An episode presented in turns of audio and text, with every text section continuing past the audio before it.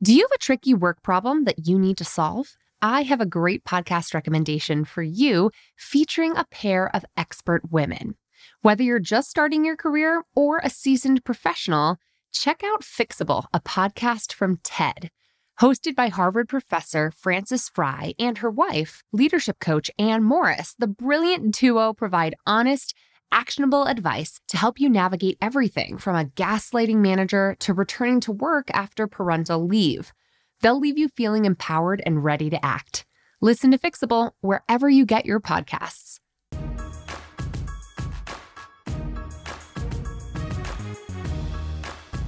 Hello, and welcome to our December Best of Bossed Up series. I'm your host, Emilie Aries, the founder and CEO of Bossed Up.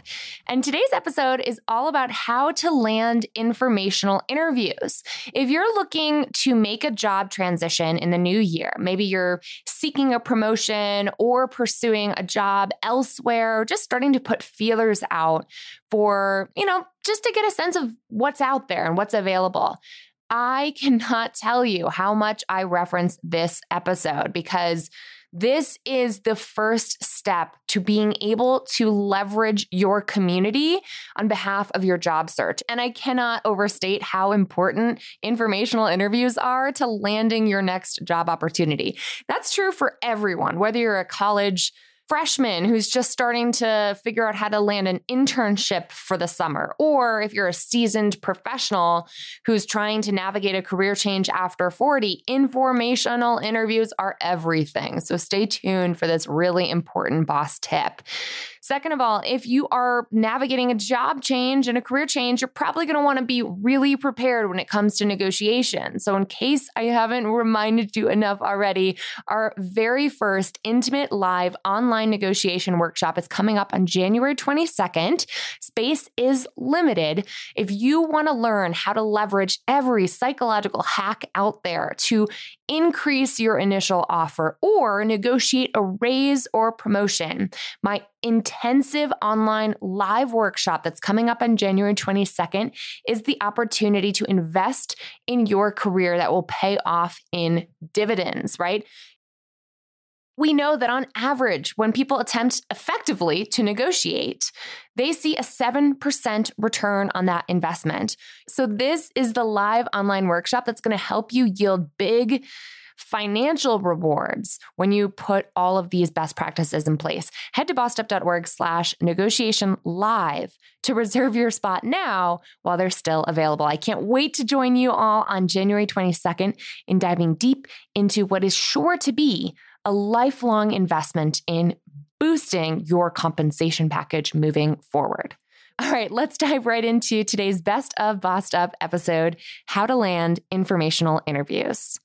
So, when I was a young intern in DC, I learned a handy trick for landing informational interviews with even senior level professionals who could help open doors for my career.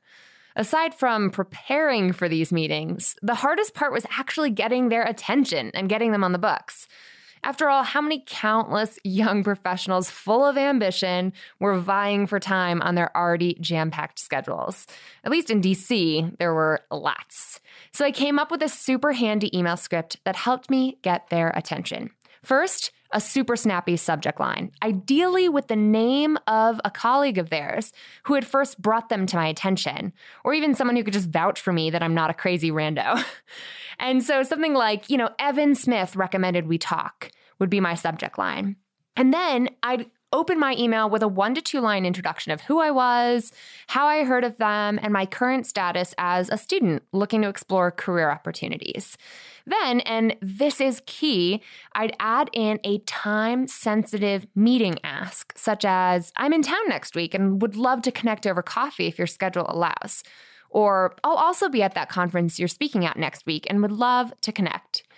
Now, listen, I might already have plans to be in town then, or I might not. But if this was a VIP, someone I had a career crush on who could really open doors for me, I was willing to just buy a bus ticket and crash with a friend in town just to make that meeting happen. And really, even if I couldn't make the journey, having an email with a time sensitive ask would open the doors for a phone call or a video interview instead.